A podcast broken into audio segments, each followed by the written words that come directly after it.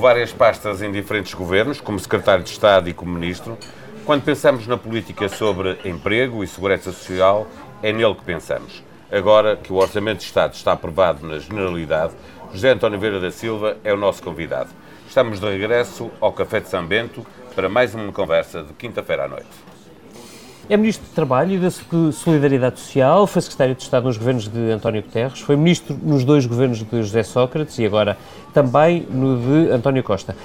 Senhor Ministro, qual foi, se tivesse que escolher, o momento mais difícil para, para exercer funções governativas desde que uh, as começou a exercer? Acho. Boa noite, em primeiro lugar. Não acho que seja uma pergunta muito difícil, porque quem, esteve, quem teve Nós responsabilidades. Com fáceis, para depois ir às difíceis. Quem teve responsabilidades governativas durante uh, os primeiros anos da crise financeira uh, e todo o processo que lhe seguiu, portanto, ou seja, desde 2008 a 2011, foi seguramente um período mais complexo, mais exigente, mais difícil que eu vivi. Nunca é fácil ter funções governativas, mas esse período foi um período muito duro, muito, muito exigente e muito Imagino complexo. para um ministro, para, para alguém que é eh, de esquerda, que se assume como de esquerda, que exercer funções governativas no momento daqueles, numa pasta social em que tem que haver algum tipo de regressão, seja um bocadinho uh, uma violação de pensamento, digamos assim, não é? Ah, é eu, nessa altura, uh, eu saí da pasta de trabalho precisamente em 2009.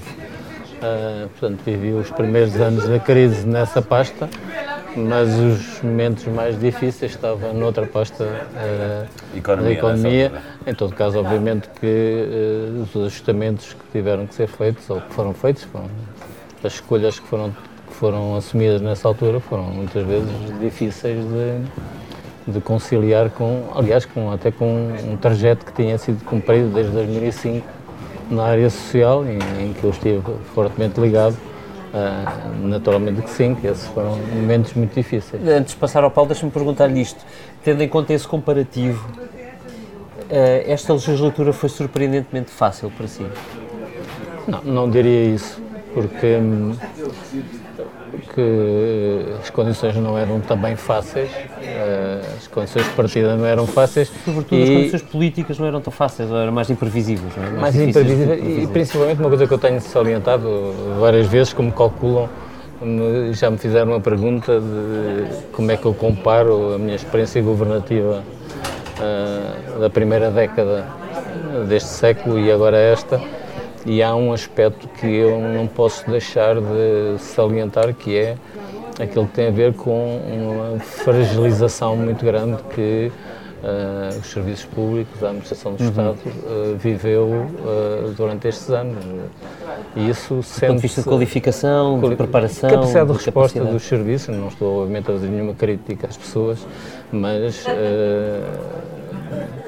a descapitalização que, que, o país viveu do ponto de vista da administração nestes anos uh, deixa marcas Estes anos profundas. os últimos quatro, os últimos três, no caso. Uh, nestes três anos defrontei-me talvez com uma profundidade que eu não, não esperava com essa fragilização que tentámos ir respondendo mas uh, por vezes uh, há quem, quem considere que termos passado de um período de, de, recessão para um período de recuperação económica é uma espécie de voltar atrás, não é? Uh, não, não se volta ao passado, nem se nem sequer as marcas que foram deixadas na sociedade portuguesa e na administração pública durante os longos anos das várias crises que vivemos não são facilmente recuperáveis. Deixa, deixa nem, nem, são completamente recuperáveis. Deixa-me dar aqui um salto neste, para um momento muito próximo, desde que é terça-feira, eh, o encerramento do debate do orçamento na Generalidade. O, o José António Vieira da Silva parecia zangado. Uh, no, no, no, na forma agressiva como fez a sua intervenção uh, e uh, fez, aliás, o, a bancada do PSD ficar em polvorosa. E o que eu lhe pergunto é se quatro orçamentos depois ainda há necessidade de estar eh, a recordar essa hum, herança que receberam de um governo de centro-direita que governou em austeridade.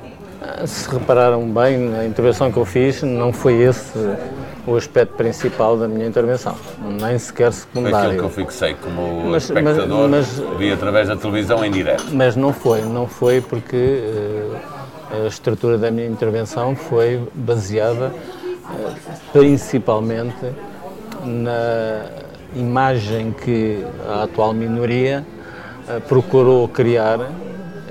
Se recordam, eu utilizei principalmente como, como base da minha intervenção, ou uma das bases, o texto da moção de rejeição deste governo Certo, apresentado. certo, Portanto, não, Eh, não, não a ver com a fiz, herança, tem razão. Não Tem fiz a muito, com- uma, é claro que fiz Com a algumas. contraposição a, a, Sim, foi ao mais. A à- contraposição que eu fiz foi entre o país que era projetado pelo PSD e pelo CDS, fruto da governação que iria acontecer do governo Minoritário do PS e aquilo que efetivamente aconteceu. Foi essa comparação que eu fiz.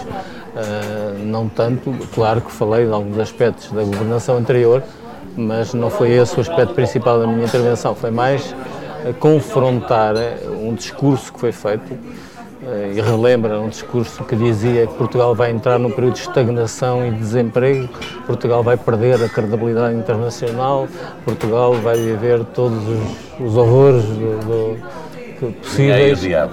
Eh, e eu confrontei eh, o que fiz na minha intervenção, talvez tenha deixado eh, nervosas as bancadas da, da oposição, mas foi confrontar a realidade que temos hoje com a realidade que era projetada nessa altura. E não me parece que seja muito difícil mostrar que, eh, quer do ponto de vista interno, quer do ponto de vista externo, o que aconteceu foi quase o oposto daquilo que era previsto. E foi esse o objetivo principal da minha intervenção. para terminar a legislatura e, e estava a recordar esse ponto em que lembrou a moção de, de rejeição do programa de governo Sim. que foi apresentada pelo PSD e pelo CDS, dá a ideia de que eh, já é a altura de fazer um balanço da legislatura e que já entramos em, em campanha. Foi mesmo esse o meu objetivo, não, não, não foi o objetivo de entrar em campanha, ainda estamos um bocadinho longe, mas foi o objetivo de justificar as opções deste orçamento e de confrontar as críticas que foram feitas ao programa do governo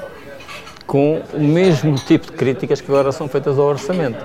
E dessa forma mostrar que a credibilidade de quem as faz tem que ser muito vista à luz das críticas que foram feitas. Não, não nos esqueçamos que foi dito que não, há duas expressões que eu, literais, eu citei textualmente o que foi dito, que Portugal iria entrar num período de estagnação e de desemprego e que Portugal ia perder a credibilidade internacional. Ora, aquilo que aconteceu foi que Portugal saiu do procedimento de déficit excessivo, Portugal saiu da situação de desequilíbrios macroeconómicos excessivos, que Portugal não foi penalizado pelas sanções que estavam, que estavam sobre nós em 2016 e que finalmente tivemos uma recuperação da avaliação das agências de rating sobre a nossa dívida. Portanto, tudo o que foi eh, apontado como certo eh, não tinha credibilidade na sua, na sua, na sua projeção e isso, de alguma forma, eh, também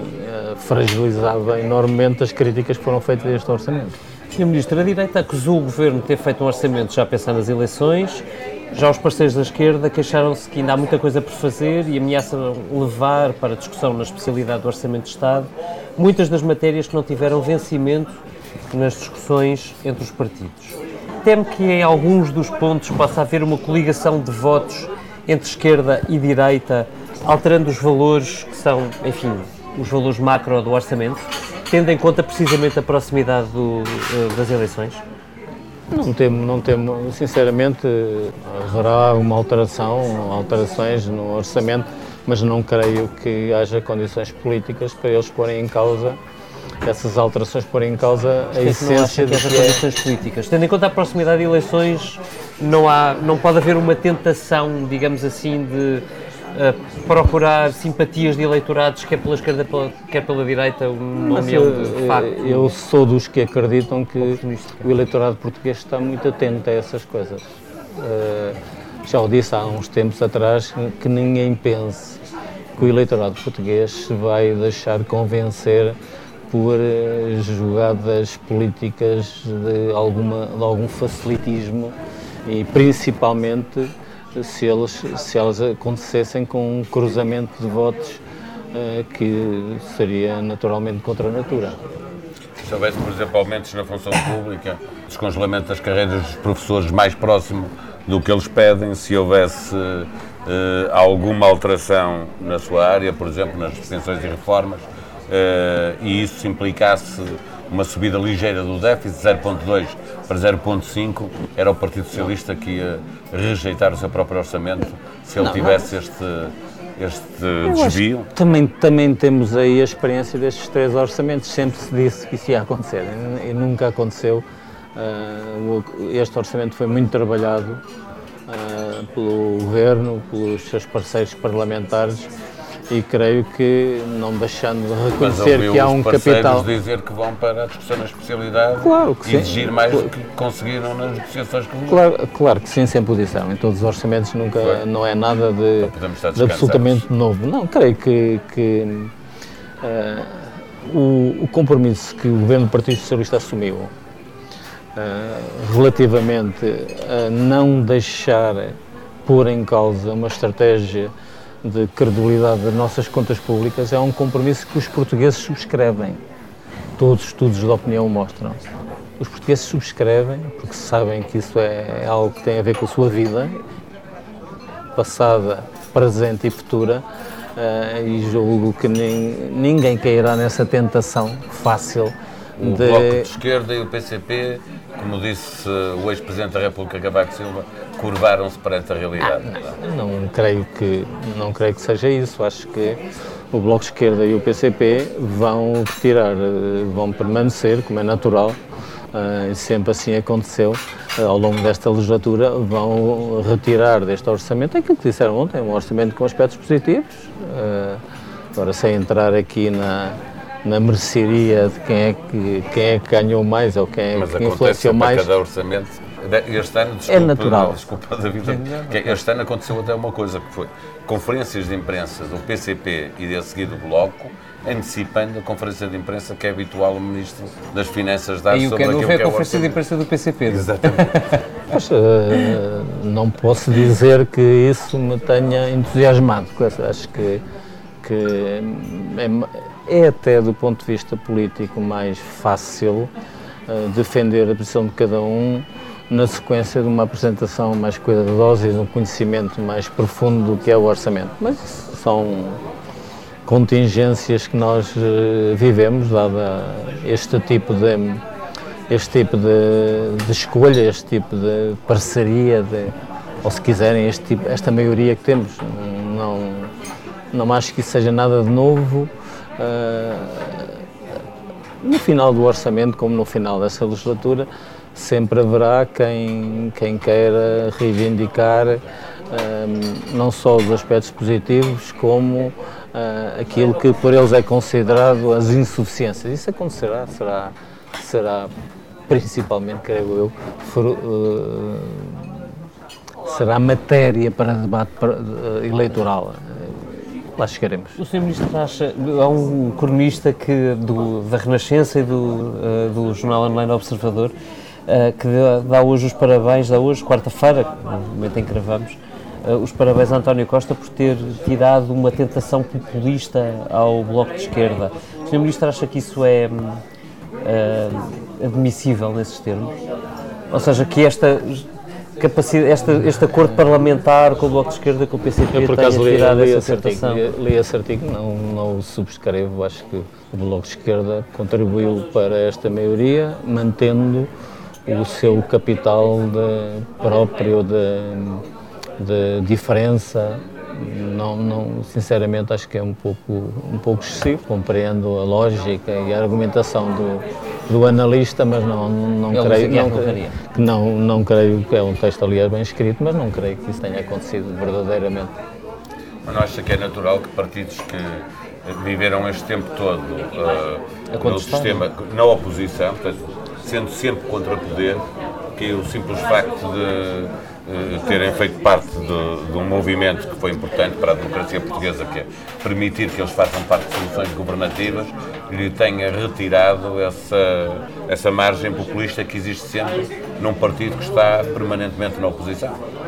Eu não confundo, eh, não confundo de forma simplista eh, a natureza mais de partido de protesto com eh, uma linguagem populista. Não confundo, não confundo acho que não, são, não é exatamente a mesma coisa, ainda que aqui ou lá possa parecer.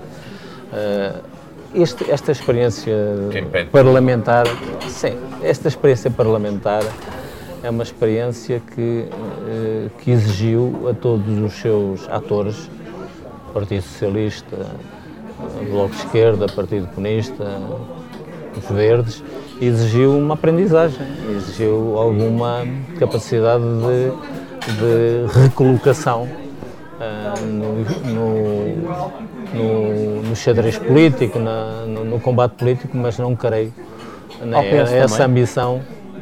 Ao PS também, porque uh, o PS uh, nunca assumiu, como desta vez, a possibilidade e a viabilidade de um governo construído com base no apoio político à esquerda. E houve outras ocasiões. E acha que isso foi bom para o PS? Sinceramente, acho que sim. Acho que sim. Não podemos desligar essa opção da conjuntura em que ela foi tomada. Evidente. Uh, nem sequer diria que, uh, repare, uh, o Partido Socialista já teve no Parlamento 50% dos, dos, dos, deputados e com a presença do Partido Comunista e do Bloco de Esquerda no Parlamento. E não foi possível, nessa altura, construir essa maioria. Não estou aqui a atribuir responsabilidades a ninguém, mas nenhum desses partidos incluindo o Partido Socialista, teve capacidade de construir esse projeto. Mas volto a dizer, a conjuntura era muito diferente. A conjuntura Sim, que nós tivemos era muito assim. particular porque verdadeiramente existia uma maioria no país de rejeição das políticas do, do, da, da, maioria anterior, da PSD-CDS. Havia essa maioria e uh, todos compreenderam que seria, um, como aliás o analista que citou, me refere muito bem, uh, compreenderam que seria impossível não dar tradição governativa a essa maioria social. Foi isso que aconteceu. Seria prejudicial para cada um dos partidos. Para todos os partidos. Para todos os partidos e criaria uma situação de instabilidade. Uh, resta uma situação que provavelmente não se verificará daqui a um ano quando tivermos eleições legislativas. É? quando tivermos eleições legislativas daqui a um ano, Obviamente que há muitos fatores de incerteza internacionais, há muitos, há muitos riscos, eu citei isso ontem na minha intervenção, uh, disse várias vezes, conhecemos os desafios, conhecemos os riscos, uh, mas obviamente que a, a situação é outra.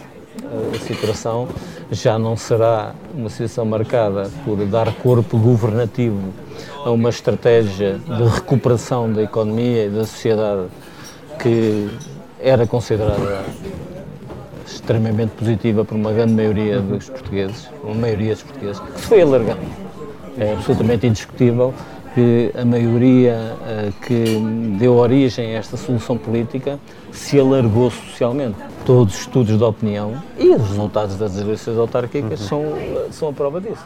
Essa maioria social de, que uh, percebeu como positiva, aceitável e estável uma, uma solução desta natureza, que existe noutros países europeus. Uh, repara, uh, ainda há pouco falava com, com um diplomata que dava conta que uh, explicar na Europa esta solução política não era difícil.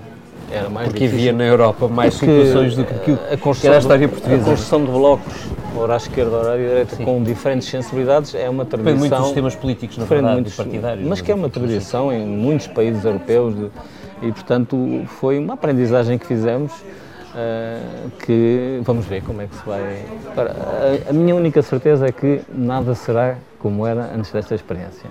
Eu estava a referir o resultado das autárquicas como o do alargamento de uma base social de apoio a esta solução governativa. O que as autárquicas também mostraram foi que o Partido Socialista, que está a governar, o governo é do Partido Socialista, com apoio no Parlamento do PCP Bloco e dos Verdes e agora também do PAN, neste orçamento. Uhum. E, e ontem referia isso na, na sua intervenção, mas a questão é que o Partido Socialista é que cresceu muito mais que os adversários. O PCP perdeu, é verdade, é verdade. o Bloco de Esquerda não conseguiu crescer coisa nenhuma. A pergunta que lhe queria fazer é no, se, e se o povo português der uma maioria absoluta ao Partido Socialista? Está a dizer que quer o PS a governar sozinho ou uh, António Costa tem eh, razão? Isso será uma, uma decisão que não me competirá a mim, uh, competirá ao Partido Socialista e muito em particular a quem o lidera. Uh, o António Costa já o disse e eu julgo que o disse de Os forma partidos que são correta. também já disseram que de maneira nenhuma estariam numa solução em que o PS tivesse maioria. Estão, é, é compreensível porque é, alarga claramente o espaço político da intervenção do, do, quer do Bloco, quer do PCP, a trabalhar numa situação em que a esquerda é maioritária, mas não há nenhum partido com maioria absoluta. Isso é absolutamente compreensível. Mas também é compreensível que, da parte do Partido Socialista, e tendo em conta que nós uh, ultrapassamos muitas barreiras, muitos, muitos obstáculos, mas continuamos a ter um país que tem dificuldades e que, tem, e que vive numa situação uh, que tem, exposta a, a qualquer tremor que venha do exterior. Como ontem e, portanto, lembrava na intervenção do Bloco de Esquerda, uh, todos sabemos que vem uma crise, não sabemos quando, mas ela virá. Sim, obviamente que essa intervenção. Eu sou economista de formação e há uma espécie de anedota que diz que os economistas são aqueles que acertaram em 10 das últimas, das últimas 8 crises que existiram. Uh, portanto, os economistas têm essa tendência e eu, eu também, também sei que a economia se faz. sempre a prever crises. Sim, é? exatamente. Uh, se, a, a, economia se faz de momentos de crescimento e de momentos de. Mas uh, o que é importante é que as economias e os países e os sistemas políticos e os sistemas sociais tenham capacidade de, eh, em alturas, capacidade que não existiu, claramente, no, passado recente, de ter um efeito de amortecedora, de, os economistas chamam de estabilizador automático, que falhou na Europa, não falhou noutras zonas do mundo, funcionou melhor, por exemplo, nos Estados Unidos. Uh, mas é importante, e eu acho que o país hoje está mais preparado para uma situação de de recuo da economia de fazer, o, de fazer uso dos seus estabilizadores automáticos sem pôr em causa uh, os, os, valores da credibilidade externa e os valores da, da, da, sustentabilidade dos nossos sistemas sociais. Acho que, indiscutivelmente, estamos hoje em melhores condições. Não estamos nas condições perfeitas, o país tem uma dívida muito elevada, o país sofreu uma grande uh, degradação das, de, de alguns dos fatores uh, promotores do crescimento. Nós hoje temos centenas de milhares de portugueses em idade ativa que estavam em Portugal e que estão a trabalhar noutros países. E muito qualificados, é, a maioria deles. Eu, eu, eu, tenho usado esta, esta, esta imagem, que é uma imagem que é uma imagem que acho que, que talvez ainda poucos tenham percebido, mas que é uma imagem muito, muito, muito expressiva. Uh, nós uh, recuperamos, e bem, felizmente, muito mais do que se previa, em termos líquidos, mais de três centenas de milhares de postos de trabalho, 320 mil. Mas uma grande parte desses postos de trabalho foram criados, ou foram, em termos líquidos, por pessoas com mais de 45 anos.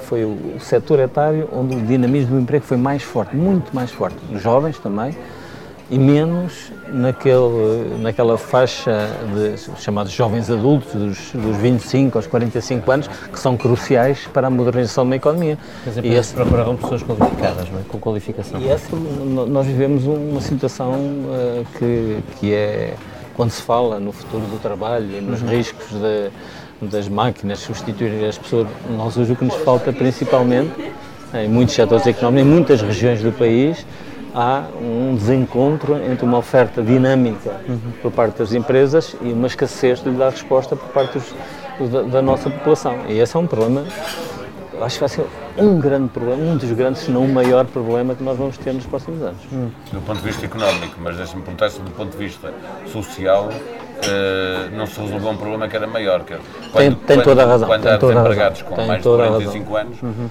a, a expectativa de que toda. vai ser um, um, desemprego de longa duração, duração é, quer dizer, é, é, do mercado de trabalho e não volta. É absolutamente, é absolutamente certo o que está a dizer, porque recorda-se de algumas intervenções que foram feitas por exemplo, o António Costa, em que ele alertava para os riscos do que ele chamava geração do meio, aquela que já tinha uma carreira, mas ainda estava longe da reforma. Exato. Aquilo que a nossa economia mostrou, para surpresa de muitos, e de mim próprio também, foi uma muito maior capacidade de integrar essas pessoas, reintegrar essas pessoas no mercado de trabalho. É quando quase a totalidade do emprego líquido criado é de pessoas com mais de 45 anos, quer dizer que as empresas tiveram a capacidade de reintegrar no mercado de trabalho e de, de, dar uma resposta, ainda que parcial, a esse grande risco social que citou. Portanto, se, se nós tínhamos um risco grande que identificávamos, era que houvesse uma parte significativa da população que perdeu o seu emprego que ficasse condenada a uma exclusão social prolongada. Felizmente, esse risco foi muito minimizado pelo próprio mercado de trabalho. Também ajudado por algumas políticas. um grande susto e tornaram-se elas próprias mais disponíveis para uma aprendizagem ao longo da vida, um esforço maior. Nesta, muitas vezes, por nesta, nesta, muitas vezes aceitando salários mais baixos, mais baixos do, do que tinham antes da crise. Muitas vezes é quase sempre. Uh, hoje já começa a ser um pouco diferente. Uh, eu tenho citado um, um, número que é também um, normalmente esses números estou a citar todos de cabeça para, uh, no, no, no último ano no último ano houve qualquer coisa como 220 mil pessoas que mudaram de empresa mantendo o emprego.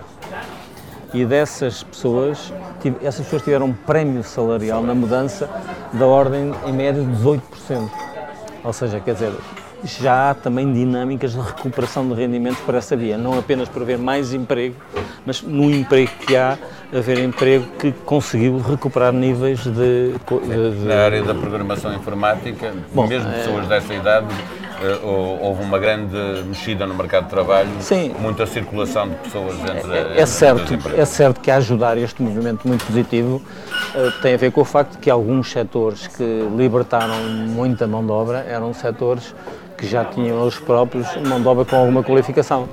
Eu não, não, tenho de memória, mas foram muitos milhares de postos de trabalho que o setor financeiro ou o setor de, apoio, de serviços às empresas perdeu uhum. durante as crises que vivemos. Ora, esse, não me consta que haja muita gente em situação de desemprego saído desses. Mas eram pessoas qualificadas? Qualificadas que as empresas. Eu, eu conto sempre uma história que, que me aconteceu. Fui há, há uns tempos atrás a visitar uma empresa multinacional que se tinha instalado em Portugal e que num ano criou 500 postos de trabalho.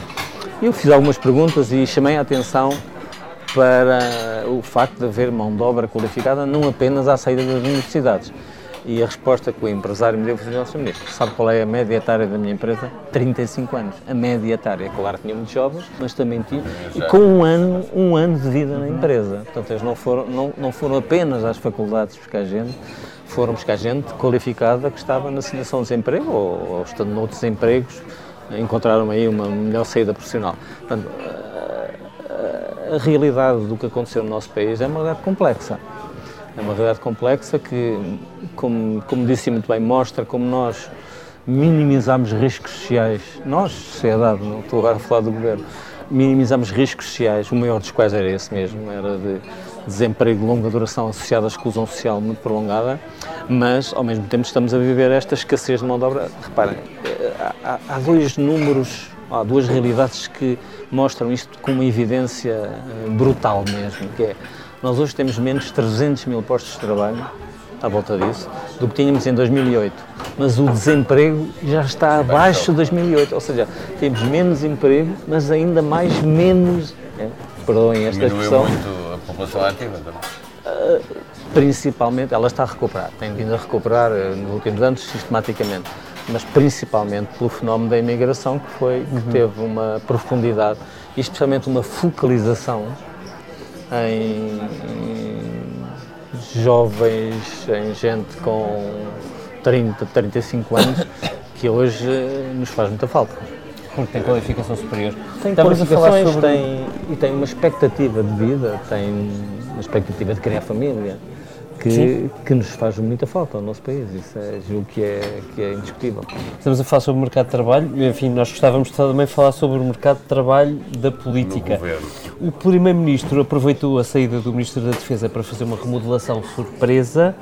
Uh, para quem anda há tanto tempo em funções governativas, sendo que é uma função bastante cansativa, quando alguém sai do governo, fica-se com pena ou com inveja dos colegas que saem? Um, essa é uma pergunta muito, muito complicada, porque, é porque é uma pergunta, é uma pergunta, é uma pergunta quase íntima. Uh, obviamente que, uh, que há sempre um sentimento, de, há sempre um sentimento, eu acho que é o sentimento predominante, que é o sentimento de, de solidariedade com quem uh, percorreu um caminho e o viu interrompido mais cedo do que. Acho que esse é o sentimento, sentimento dominante. Eu, eu, lembro aqui, já não sei quantos anos tem, aquela célebre frase de Mário Soares que disse que se sentia como um passarinho a sair da gaiola. Ah, foi uma imagem feliz na altura, mas uh, ninguém está em funções políticas por. Uh, por imposição de outros, está? Porque isso corresponde a... Mas também está a falar a um político que nunca foi despedido de um governo, não é? É, já, já foi remolado, já mudou de pasta, mas Isso é nunca é lhe disseram, olha, acabou, muito obrigado. Haverá um dia. Adeus, eu nunca, nunca sei. Poderá haver um José dia. António Vieira da Silva sai porque, por hum. motivos pessoais e tal, é. pediu para sair. Não, não, aconteceu. Não, não, aconteceu, felizmente não aconteceu. Feliz ou infelizmente, depende do, dos ângulos de observação. Muitos acharam que infelizmente isso não aconteceu, mas para mim, naturalmente, que, que, que isso é algo que não me deixa indiferente. Doutor Vieira da Silva, se houver uma nova vitória do Partido Socialista, mantém-se disponível para, ser, para se manter em funções governativas ou não? não? Não pensei, com toda a sinceridade. Uh, é que esta, esta uh, pergunta tem uma casca de banana. Esta, esta, essas, essas, essas, essas questões Bom, depende da vida de cada um e da forma como cada um vê o seu futuro, mas eu nunca programei as minhas as minha, a minha vida por um, estar ou não estar no governo. Se calhar nem nunca programei muito. Mas nestas ocasiões as pessoas reagem a situações concretas, a convites, uh, fazem a avaliação da situação.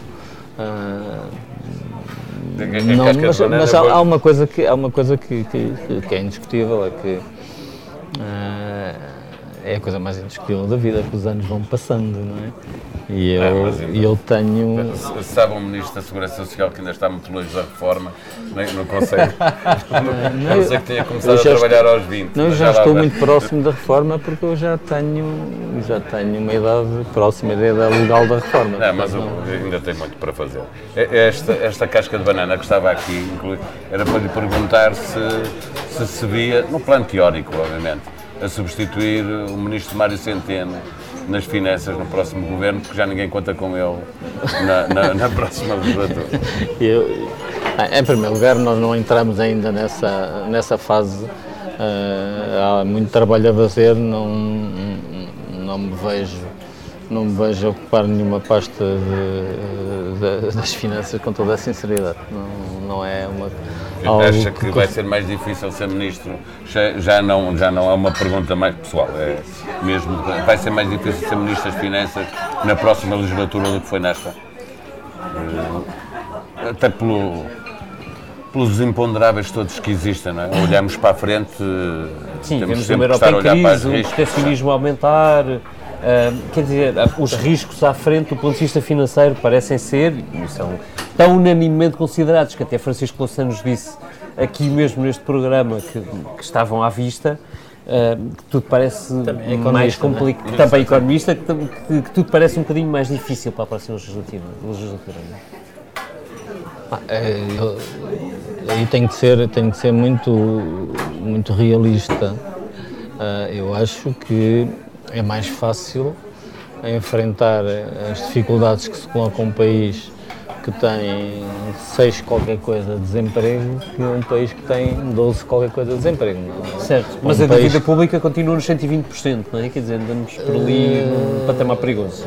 Sim, mas também é verdade que nós temos uma capacidade de financiamento da nossa dívida que já tínhamos perdido há muitos anos. Portanto, Certo. não, não- Portugal vai aos mercados eh, hoje com, sem nenhuma proteção. Temos uma conjuntura internacional que nos ajuda, o trabalho está feito cá, mas é uma conjuntura internacional que ajuda. Se ela piorar, de facto, vai ser é, para um país como Portugal, com os riscos que existem, Pequenos, a gestão é muito difícil. Eh, não creio é que seja mais difícil do que se essa crise tivesse acontecido nestes três anos. Certo. Aí E- aí estamos de acordo. E, Certo. e- e não tivemos, não tivemos, Mas não aconteceu, não só, aconteceu.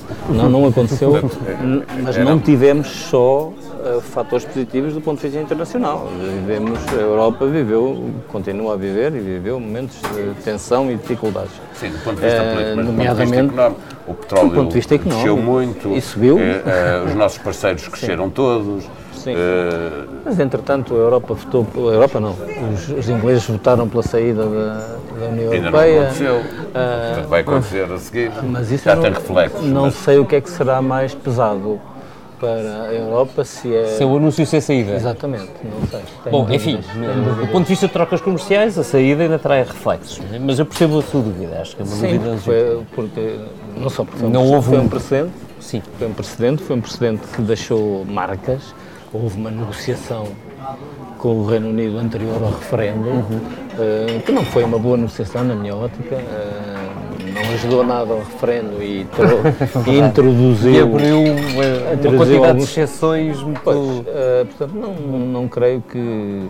Agora, também eu julgo que é relativamente indiscutível que a própria Europa está hoje mais bem preparada, até porque aprendeu com eh, as lições da crise e anterior. financeiro. ca- criou mecanismos. Criou mecanismos e, e percebeu uma coisa fundamental, que é que eh, a estratégia da, da austeridade expansionista não funcionou. E não funcionou na conjuntura anterior e dificilmente funciona numa conjuntura de uma qualquer crise global.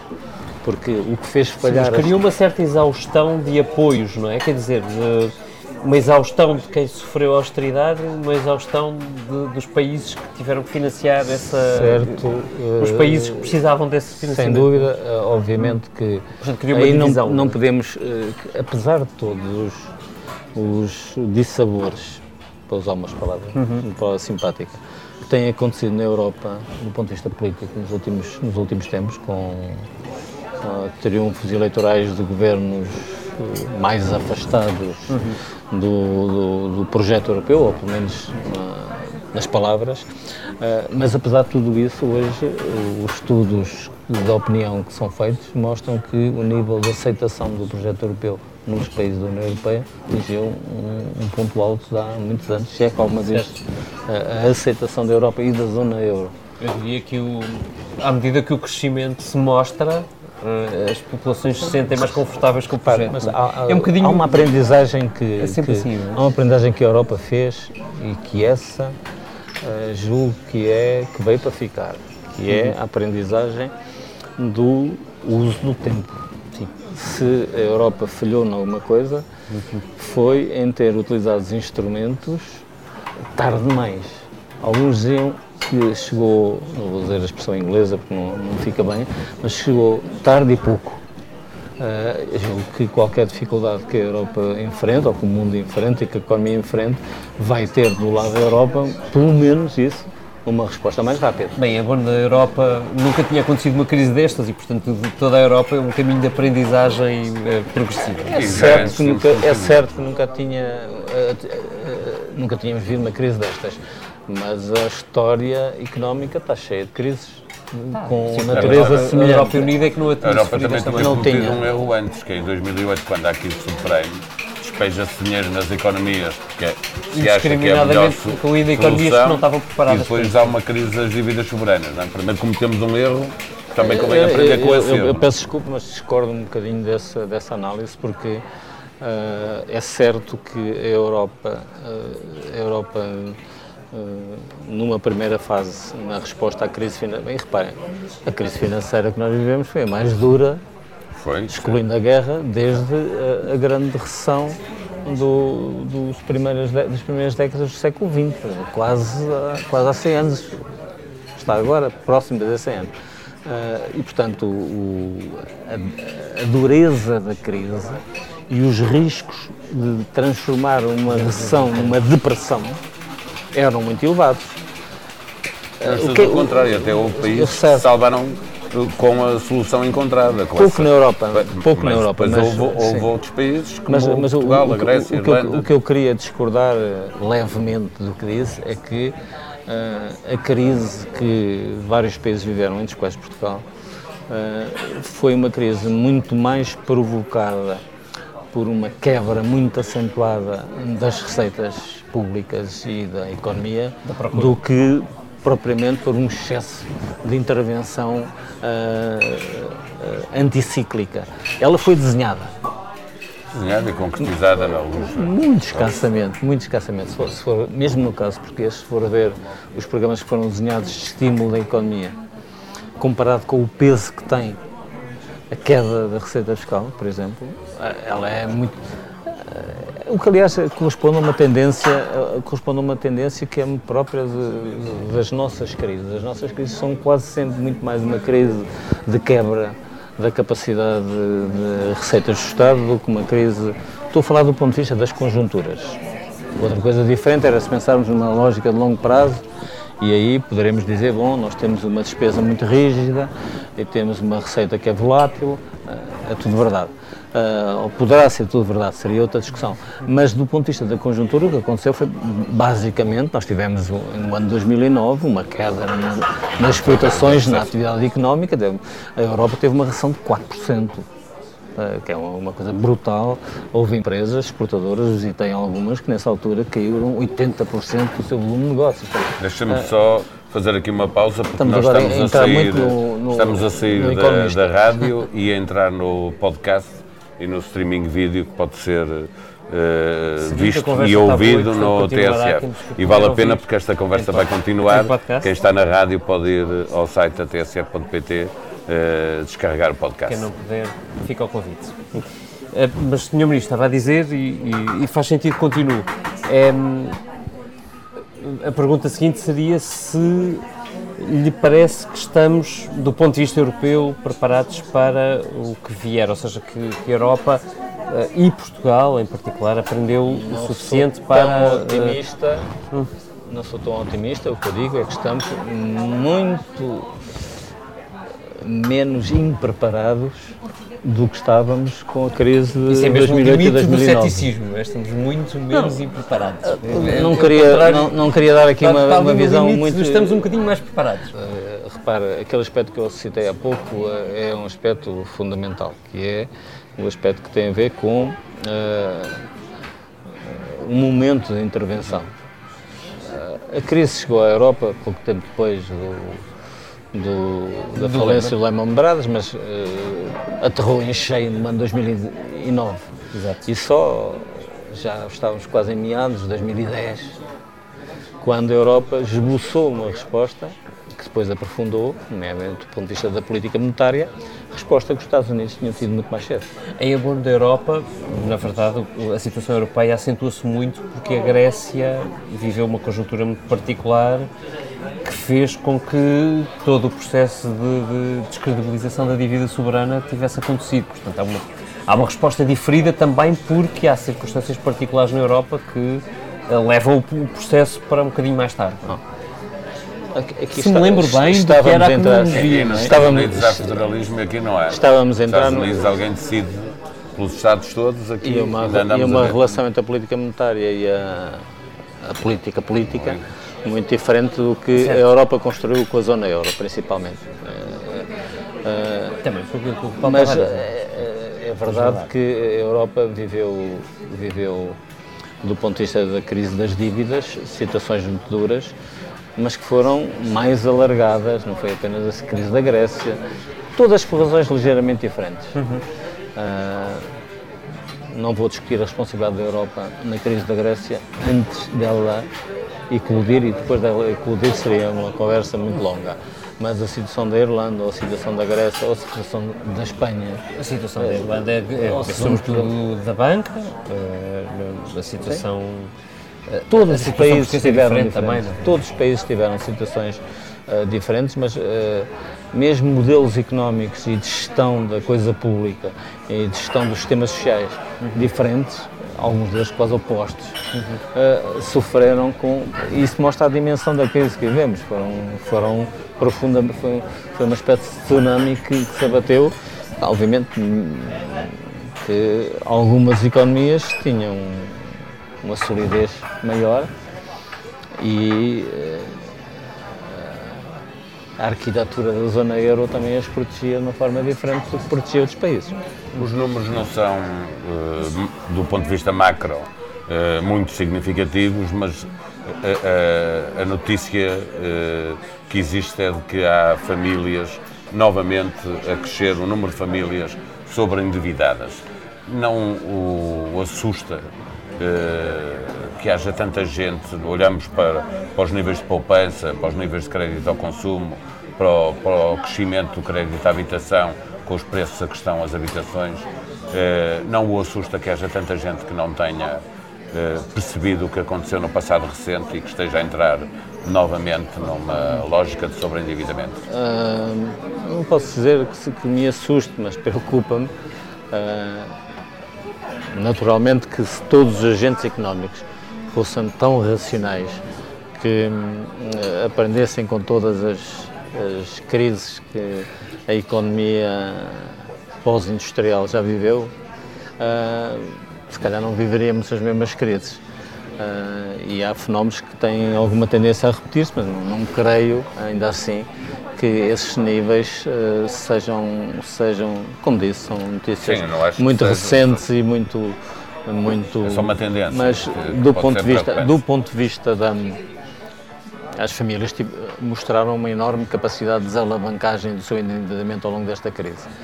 Eh, as empresas também, eh, e é por muitas vezes mais difícil, e a saúde financeira das empresas melhorou substancialmente. Eh, e essa é Sim, um, nível de um dos aspectos. É um dos aspectos. Raro nas últimas Sim. décadas. Um dos aspectos mais positivos desta evolução que tivemos desde a eclosão da crise é que vários setores da nossa, da nossa economia uh, tiveram comportamentos uh, que, que, são, que, do ponto de vista da defesa face a, a, novos riscos, são muito mais são muito mais corretos e muito mais adequados. Uh, e principalmente também a nossa economia modernizou-se. Nós hoje temos uma economia tem, algo que sempre foi diferente de outros países. Em Portugal sempre houve um Estado com capacidade de resposta, eh, ainda com todas as suas fragilidades. Mas quem fala com os avaliadores internacionais que acompanharam as várias crises eh, percebe bem as diferenças que existem entre a resposta do Estado português ou de, de outros países, não, não, vou citar nenhum, eh, e, e, a nossa economia tem uma capacidade de, de competitividade externa que saiu reforçada, eh, que se tem vindo a reforçar indiscutivelmente, uhum. não apenas quantitativamente, temos exportações mais fortes, mas, mas principalmente do ponto de vista da sua diversificação. Portanto, os nossos setores económicos estão hoje, a meu ver, muito mais muito mais preparados para, para...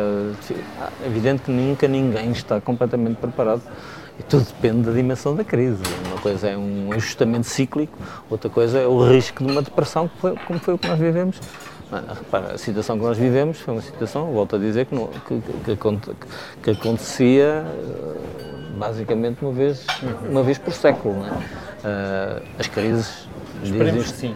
As, Esperemos que sim. Estou a dizer, estou apenas a mas factos. A crise que vivemos era uma crise que a última, excluindo o período da guerra, que é em, em grande parte resultado. Sim, em, em termos de depressão Mas económica. Tive, tivemos, eh, tivemos ciclos, Portugal teve recessões, curiosamente, em quase todos os anos, terminados em três. Uhum. Teve recessões em 83, teve recessões, já, já não vou falar antes do 25 de Abril, teve em 93, teve em 2023. E 23.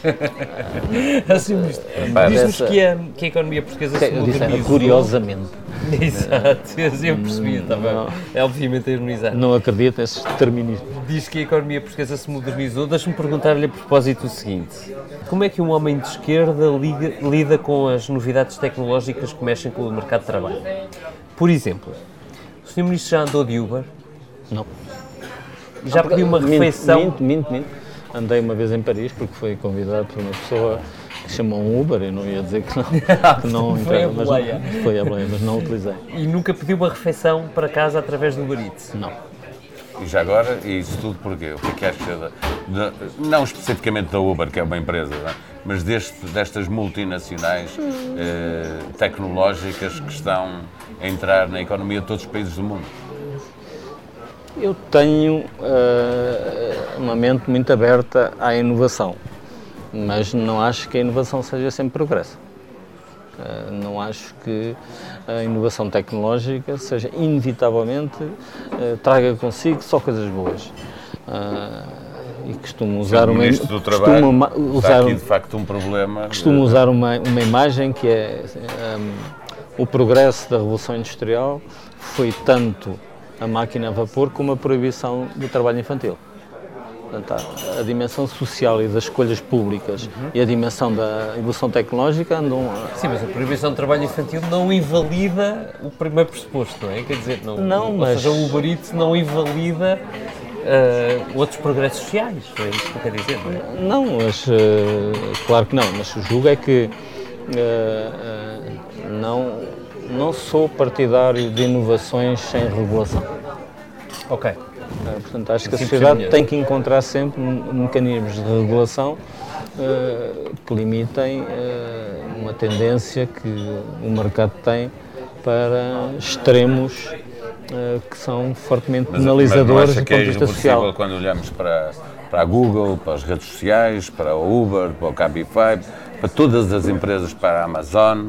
eh, É possível comprar qualquer coisa no online, de qualquer lado do mundo. etc. É uma coisa que é irreversível. Está uma, Qual- é o uma coisa que é do poder irreversível. político nesta- Eh, nesta área? Aí está uma coisa que é irreversível. Já uma desregulação da chamada economia, eh, provocada por uma interpretação radical da chamada economia partilhada, tenho muitas dúvidas que seja irreversível. Aliás, o que a história Portugal recente pode fazer está... alguma coisa sozinho? Não, não é É que a Portugal. questão é essa, não é? Repara, repara, as decisões que faça determinado tipo de utilizações dessas redes de partilha têm acontecido nos Estados Unidos, no Reino Unido, estou a falar de dois países mais liberais do mundo, são eh, decisões que vieram para ficar de regulação desse tipo de atividades. Eh, salário mínimo para os condutores da Uber, direito ao, ao subsídio de desemprego, Mas são sei lá, decisões. cá não. Cá ainda estamos à espera de, de que as coisas vão Não, mudando. não, que diz respeito não, ao o- transporte, o nosso há modelo de regulação, o nosso modelo de regulação é um modelo Não, muito tardio, mas, mas não alguma falo só coisa, da não é? Uber, estou a olhando também para o, que, para o que a Google faz em termos de mercado de, de comunicação, porque agrega eh, eh, É isto. mu- muita informação que é produzida Aí- sobre a aí- comunicação social. é muito parecido. Aí dou-lhe razão, não. aí, aí dou-lhe razão no sentido em que me parece extremamente difícil que essa regulação seja feita num só país. Individualmente. Uh, já no que toca à regulação de, de- de algumas formas de economia partilhada, não é assim. E há países que o têm demonstrado. E volto a citar o caso do Reino Unido ou ou dos Estados Unidos, que puseram regras muito mais exigentes para a utilização de algumas formas dessa economia. Agora, quando falamos no- em gigantes, não é, não, é, não é pelo seu tamanho, é pela, pela Dimensão. permeabilidade que. Facilidade com que. Exatamente, com- as fronteiras são muito difíceis de, de- e a Google ou, ou a Amazon, que é, apesar de tudo são coisas diferentes, num caso estamos, estamos a falar de um- da prestação de um serviço utilizando uma nova ferramenta, no outro caso estamos a falar de uma nova forma de comunicação ah, que também presta serviço, naturalmente, mas que tem mecanismos de financiamento que são bem mais complexos e por isso mesmo também tem mecanismos de regulação, nomeadamente do ponto de vista fiscal, que são muito mais difíceis. Ah, e não é por acaso que começamos a ouvir ah, vozes insuspeitas de serem vozes pró ah, estatização da sociedade a defender um- um- uma, uma taxação de natureza global ah, a empresas de- como essas, as grandes, os grandes gigantes agora da Bolsa e do, e do mundo da comunicação, como são a Google e outras, as outras empresas do mesmo tipo. Estando a falar sobre isso, o mundo muda a uma velocidade estonteante, a política de resto tem que aprender a lidar com essas mudanças a velocidade igualmente rápida. O Sr. Ministro acha que as redes sociais hoje estão a pôr em perigo, de alguma forma, a democracia? Uh, eu não tenho muita uh, não tenho muita tendência a estar uh, tenho muita confiança nos, nos na, na, qualidade e no, na vida da, do, do, da convivência democrática e da tolerância. Agora, uh, agora é obrigado a conviver com Obviamente que, que há algo nas novas formas de comunicação que julgo que qualquer pessoa informada e preocupada com esses mesmos valores da tolerância, com o respeito da individualidade, uh, valores que se têm vindo a afirmar uh, todo, em todos os, do ponto de vista global. O que vivemos até hoje, podemos discutir se isso está em causa ou não, mas até hoje vivemos um momento de reafirmação global de, de direitos sociais e liberdades então, individuais. Deixe-me fazer, nós tínhamos aqui a vontade, vou-lhe dar um nome de países só, eh, e depois vai ver onde é que isto que o leva.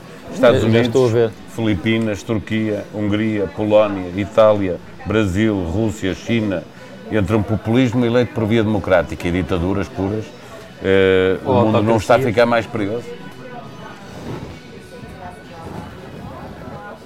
E tem uh, muito, muitas sim. das coisas.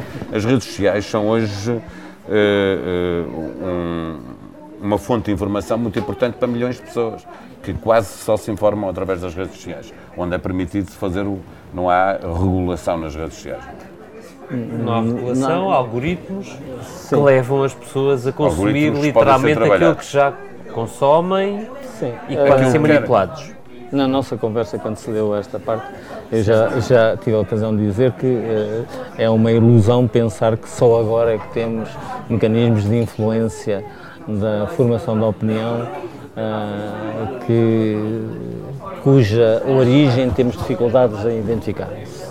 é algo que nos acompanha. Agora, não, não, não, tenho, não, não tenho dúvidas, não tenho mas dúvidas, tinha, mas hoje com não tenho dúvidas que a dimensão, a dimensão é, é muito forte, ainda que uh, eu julgo que os resultados dessas, uh, desse, dessa generalização de uma utilização agressiva das redes sociais e, e muitas vezes não regulada, os resultados também têm muito a ver com as sociedades onde esses fenómenos acontecem. Uhum. Portanto, é, seria, a meu ver, uh, não estou a dizer que as redes sociais sejam apenas o mensageiro dos problemas mas uh, também não podemos confundir uh, o veículo desses problemas com os problemas que existem na nossa sociedade, e, e, e na sociedade à escala global.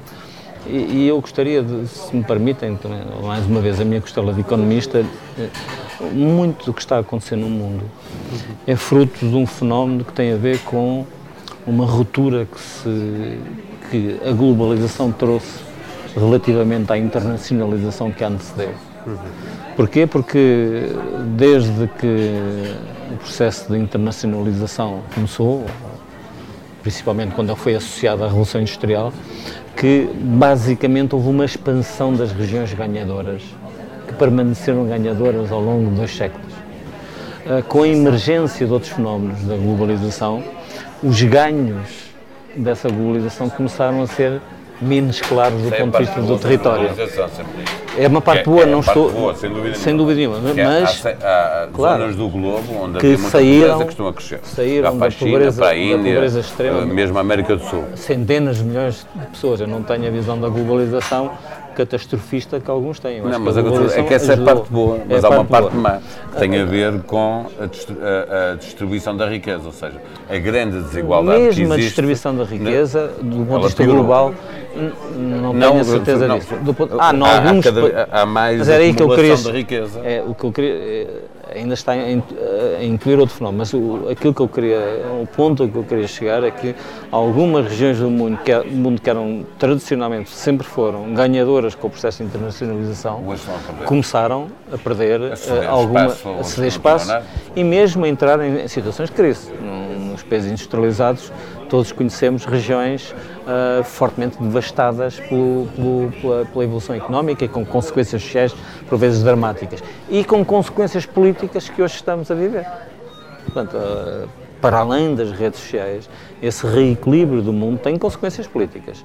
E tem consequências políticas que muitas vezes antecedem uhum. os resultados económicos e sociais. Porquê? Porque uh, se há a realidade que hoje vários estudos têm demonstrado, é que o que une, do ponto de vista da explicação sociológica, peço desculpa porque eu sou economista, mas de vez em quando, uh, o, o, que une, do ponto de vista da explicação sociológica, fenómenos como o Brexit ou o avanço de ideologias uh, de extrema-direita ou de populismos ou de nacionalismos extremos, o que une muito mais do que a realidade social uh, dos setores que são atraídos por esses movimentos é as suas percepções do futuro.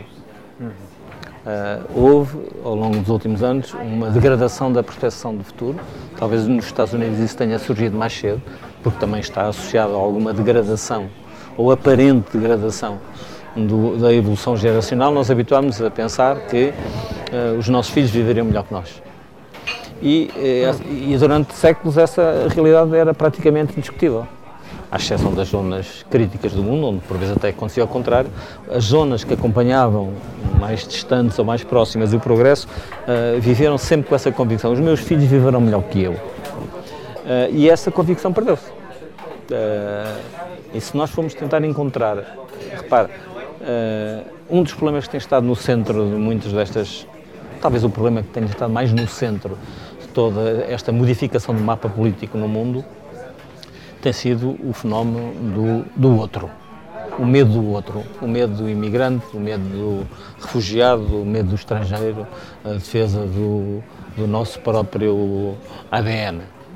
Eh, e muitas vezes, e há várias, uh, várias, por exemplo, a campanha do Brexit foi muito, foi muito construída com base na.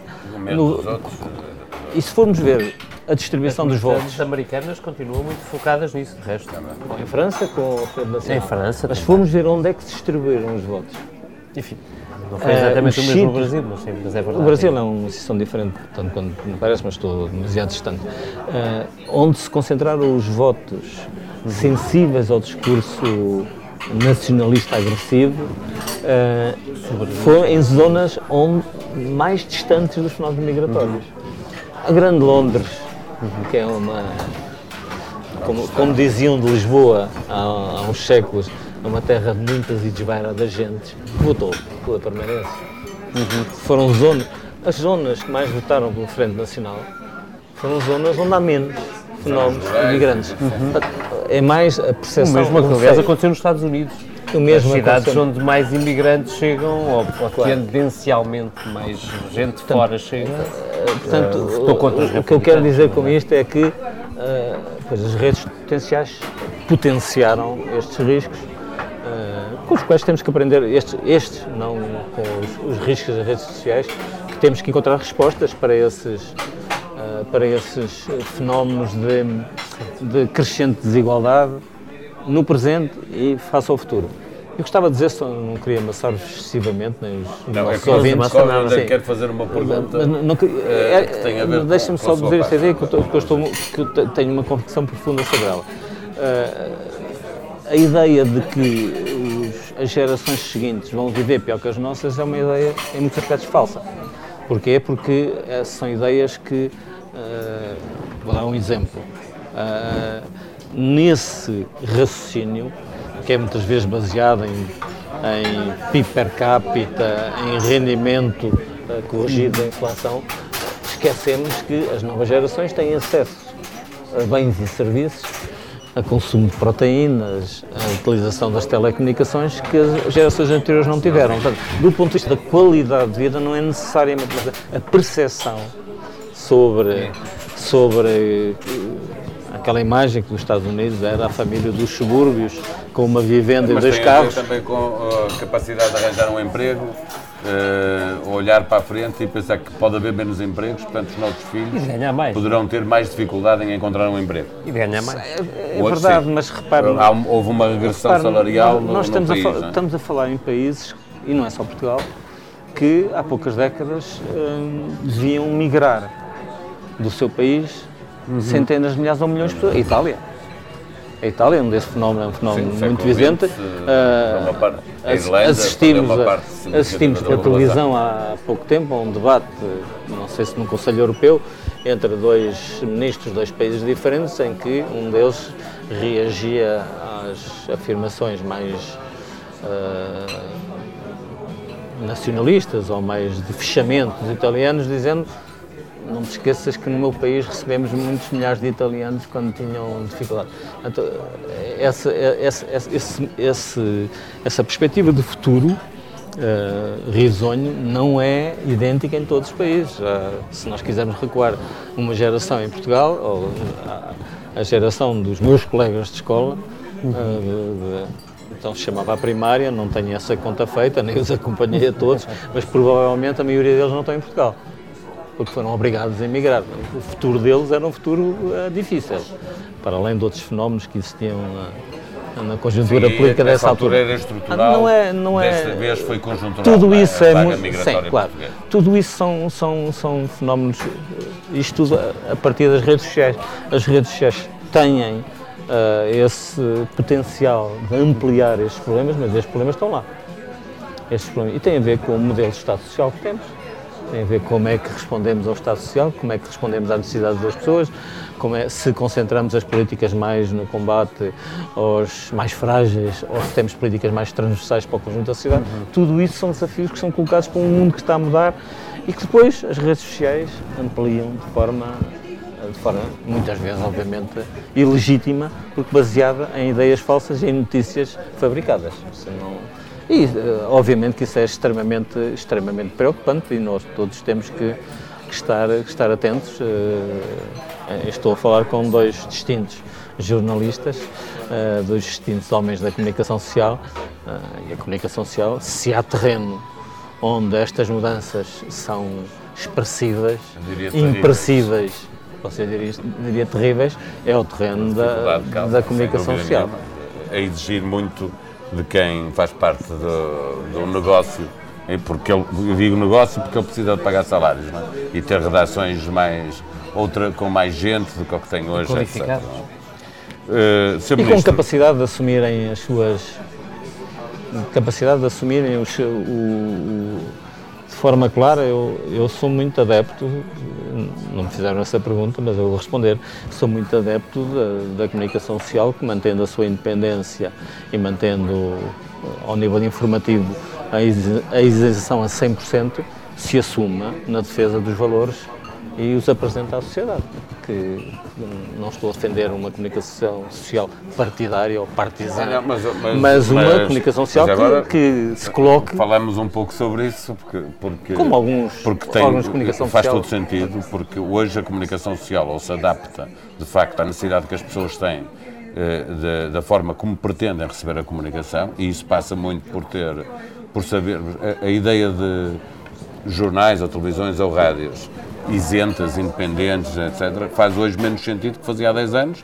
Hoje as pessoas pedem. Que a informação que, seja isenta e independente é absolutamente não, crucial. E, é. Que a opinião que tenha, seja se, identificada. Tenha, claro.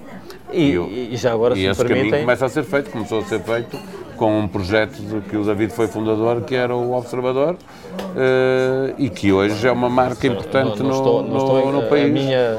A posição política que hoje ocupo não me permite fazer comentários individualizados sobre, sobre os órgãos de comunicação.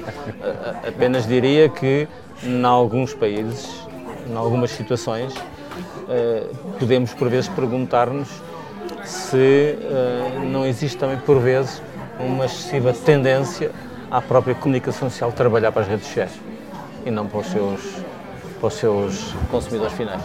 Os seus esse é o erro, sim. Esse, esse, esse é, é, o erro que nós é um cometemos problema, agora. É um para problema, o clique. Sim. É um problema Trabalhamos que, muito para o clique e o clique tem a ver com as redes sociais sim. e com a necessidade de pôr lá informação. Isso é uma discussão que. Mas, Tony, que não, que como também já existe a aprendizagem sobre isso, não é? Já que estávamos a falar sobre isso no, no, no que diz respeito à Europa admito, e à reação à crise. Admito que sim, admito que sim. Uh, acho que pode haver algum algum caminho feito. Mas isto é uma conversa que nós estamos a ter aqui É, é, mesa é do uma café, segunda não é? conversa que vamos É havíamos parte a fazer. Deu-nos agora uma, uma boa sugestão para uma futura conversa que é fazermos uma discussão sobre, sobre a comunicação social e o que é que ela está a fazer para dar eh, velocidade às redes sociais e importância às redes sociais. Eh, David, eh, queres ainda fazer uma pergunta para depois podermos terminar Fechava- este podcast com uma pergunta ao Ministro sobre a área dele e sobre as reformas? Fechava sobre uma- um, um ponto que tem sido muito discutido e já agora não podíamos deixar de, de passar por ele. Ahm, o Sr. Ministro é autor de uma das propostas do, do Orçamento, ou, ou é Ministro de uma das áreas do Orçamento de Estado que tem sido mais contestada. Eu hoje, de resto, ouvi um podcast, já que falamos de comunicação social, do Expresso, que, eh, que dizia, num, podcast chamado Comissão Política do Expresso, resto, Uh, que, era, uh, que é a proposta mais polémica do orçamento, ou a proposta mais uh, conturbada do orçamento de Estado, que tem a ver com uh, uh, a reforma antecipada. O Sr. Ministro uh, admite que tenha sido uma, uma proposta mal apresentada aos parceiros ou mal apresentada ao público, a da reforma antecipada nos métodos em que foi negociada com os parceiros e a compensação que tenha sido colocada ah, para que exista alguma sustentabilidade no modelo de segurança social? Ou seja, acha que há, é preciso fazer caminho a partir daqui ah, para que ela possa ser mais pacífica, digamos assim? Bom, hum, obviamente que o, o modelo em que esta discussão entrou não foi talvez o mais apropriado.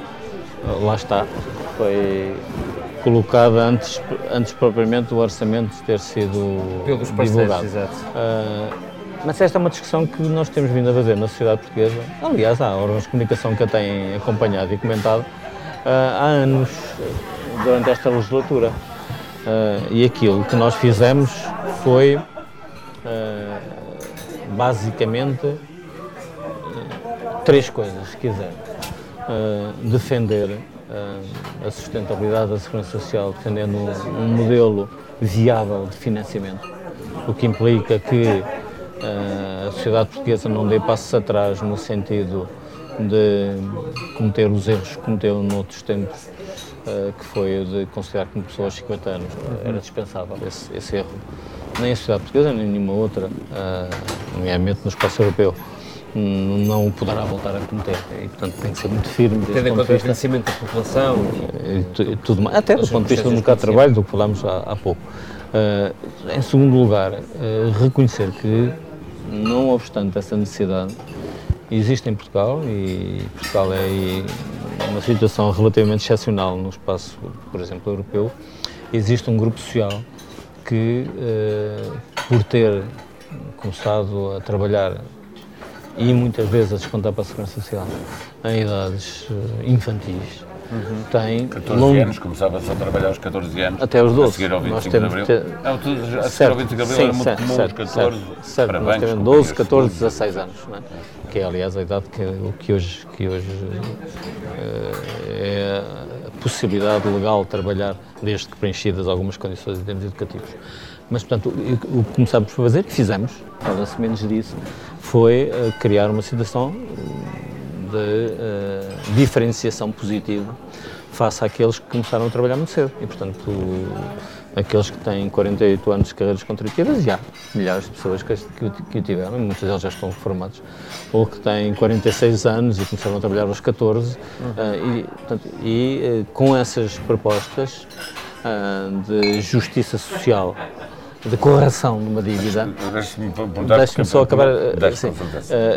Com- de- hoje em dia nós temos já mais de 16 mil pessoas que se reformaram sem nenhuma penalização, com uma média de idade de 61 anos e 6 meses, eh, e que por isso mesmo tinham começado a trabalhar aos 12, 13, 14, 15 anos. Depois há uma outra dimensão que é aquela que consta da, da, da proposta que, que, que está identificada no, no orçamento, não é uma, uma lei, porque o, o diploma que corpo a esta altera- alteração não, não cabe num orçamento, que é de, para um outro segmento que já não iniciou com o trabalho infantil, mas que tem também longas carreiras contributivas, já não tão longas, mas longas carreiras contributivas, e começou, pessoas começavam a trabalhar aos 17 anos, aos 18, aos 19 ou aos 20, uh, dar a possibilidade dessas pessoas terem, terem um sistema de acesso à, à, à reforma, flexibilidade uh, na, no acesso à reforma, com uma penalização não tão dura como a lei que agora existe. É basicamente, retirando obviamente o fator sustentabilidade, sim. mas não retirando todas as penalizações. Isso nunca claro, esteve em cima da mesa. E foi isso que, que a proposta fez, nem mais nem menos. Uh, não é uma proposta de reforma com 40 anos de carreira e 60 anos de idade, porque isso, uh, isso seria deixem-me dar-vos um número, que esses estudos foram feitos e apresentados na concertação social e são conhecidos de todos todos os que discutiram esta questão, se nós quiséssemos generalizar uh, a reforma aos 40 anos de carreira para quem tem 60 anos de idade, uhum. para mantermos o equilíbrio do sistema, teríamos que levar a taxa social única para 41%. O que é, obviamente, então, algo de o, o, o Sr. Ministro assume que a questão mesmo, esta, porque há aqui uma questão de, de justiça, eh, justiça pura, no sentido de olhar para alguém que tem 60 anos Sim. e começou a trabalhar aos 20, tem 40 descontos, vai poder fazer a reforma sem essa penalização de fator com, uma penalização Sim, mas com, uma, com a penalização. A penalização de, na mesma de, dos anos de, de, E chegará, chegará a uma altura, poderá chegar a uma altura mas a, que a minha questão é sobre a justiça, que é aquela que lhe colocaram os partidos sim. políticos, que é, mas alguém que tem 61 e que começou a trabalhar aos 21, no próximo ano, não vai poder fazer, não vai poder perder esse. Ou pelo menos a 2 de janeiro, enquanto não houver um período transitório. É, não, não tem. Porque o Sr. Ministro se anunciou. Mas essas pessoas não vão ter essa possibilidade. Vão ter a possibilidade de, de, se reformar antecipadamente, com uma penalização. Com a penalização de fator de sustentabilidade. Que é maior do que aquela que existe, mas não. Mas é uma questão de justiça. As pessoas trabalharam na mesma os 40, claro. os 40 anos e descontaram, não é? Sim, mas uh, fron... como a questão estas é de sustentabilidade, eu pergunto não vai mexer nessa matéria porque estas fronteiras... implica sustentabilidade. Aquilo que apresentou é o que vai ficar até o fim. Não tenho, não tenho, uh, não julgo que haja muita margem. Há sempre algumas correções que podem ser feitas, não, em algumas fronteiras, mas não creio que nós tenhamos margem uh, do ponto de, não é ter margem, não creio que uh, seja um sinal consistente com a defesa da sustentabilidade do sistema de segurança social. Uh, admitir situações de, de, maior facilidade que não aquelas que são concedidas a grupos sociais muito precisos. Uh, repara. Porque senão a tendência seria uma, ir alargando, uma situação, alargando, alargando. Uma situação, a pessoa que se reforma com 40 anos e 60 anos de idade uh, não terá, segundo o que está proposto, o fator de sustentabilidade, mas terá uma penalização muito significativa. Só irá perdendo à medida que for uh, uhum. chegando aos 44 anos de carreira. Então, aí provavelmente poder-se-á reformar uh, antes da idade legal de reforma uh, sem penalização nenhuma. Mas isso é uma gestão que as pessoas depois terão que fazer. agora, com a lei que nós temos hoje, uma pessoa com 40 anos de carreira e 60 anos de idade começou a trabalhar aos 20 anos, ou uma pessoa que começou a trabalhar aos 17, teria nessa altura, teria uma, tem uma penalização superior a 50% da sua reforma. Não nos parece que isso seja uma penalização adequada para uma pessoa com essa, que já cumpriu uma carreira que é a carreira obrigatória. Agora, nosso, o nosso sistema de proteção social tem duas coisas. Tem dois pilares, que é carreira e idade e elas vão, vão ter que continuar a funcionar se não queremos ter modelos que não são sustentáveis. Sim, como uh, não era no passado, não é? Tivemos... As fronteiras. Ah, não, repara, o, o, que aconteceu recentemente com este tipo de penalização é que são muito escassos as pessoas, o número de pessoas que recorrem a essa pensão antecipada. São, coisas, são, são, são pouquíssimas, porque de facto nós introduzimos pela primeira vez um, algo que nos, se nos revelou imprescindível, que é quando as pessoas pedem uma reforma antecipada, a, a Segurança faz os cálculos e manda uma carta e diz assim, olha, o valor é este, tem um mês para decidir se o quer manter ou não, o pedido. E muita gente não o mantém, porque percebe uhum. que a penalização é excessiva e prefere. Portanto, e esse é um, é um, mecanismo de defesa que foi introduzido em 2016, precisamente para que as pessoas não ficassem presas a decisões que por vezes tomaram sem o conhecimento, conhecimento de, todo- de todas, todas as informações. Ah, não é um percurso que se tem que fazer, mas é um percurso que, como eu disse ontem na Assembleia da República, que, ah, o há uma dimensão que, que não, que o Governo não abdica, que é de defender uma proteção social que seja sustentável para hoje ah, e para as próximas gerações. E ah, se nós, em- nestes anos, que não, nem sequer são 4 anos, ah, melhoramos em 19 anos o ponto de equilíbrio da segurança social, é possível fazer mais e melhor. Agora, temos que o fazer com políticas Há pouco que estávamos a respeitem a, falar justiça social. Da mas que- percepção, há, há uma notícia também nestes dias que diz que uma larga maioria dos portugueses eh, não acredita que vai ter eh, dinheiro suficiente para viver a, a, a velhice. Não é? Lá está, o Estamos a construir uma Eh, percepção sim, também, sim. para além de que há muita gente Mas que acredita eu- que não vai ter reforma. eu- Quem eu- tem hoje 40, Ah, 50 anos. Muitas vezes vêm ter comigo dizem, oh, Sr. Ministro, daqui a 20 anos haverá pensões? E eu respondo da seguinte forma, a minha idade já me permite dizer que há 20 anos já me fizeram essa, essa pergunta e as pensões continuam a ser pagas.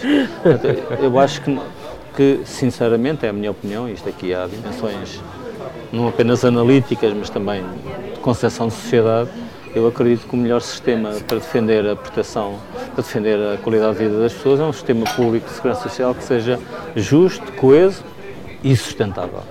Sustentável do ponto de vista económico, do ponto de vista social e do ponto de vista financeiro. E estes três fatores têm que estar sempre presentes. Mesmo quando o sistema passa a privado, depois é o Estado que tem que, que dar as garantias quando ele não funciona. Não é? Como vai- a história nos demonstra tantas vezes. Já aconteceu várias vezes. Uh, Os portugueses também, uh, já que falou nesse- nesse- nessa realidade, e eu acho que essa realidade é importante do, do receio que as pessoas têm, também é importante para as pessoas uh, terem comportamentos, desde tão cedo como possível, comportamentos de, Poupança. de poupança e, e principalmente poupança orientada, não é a poupança para gastar daqui a 5 anos, a poupança dirigida ao futuro.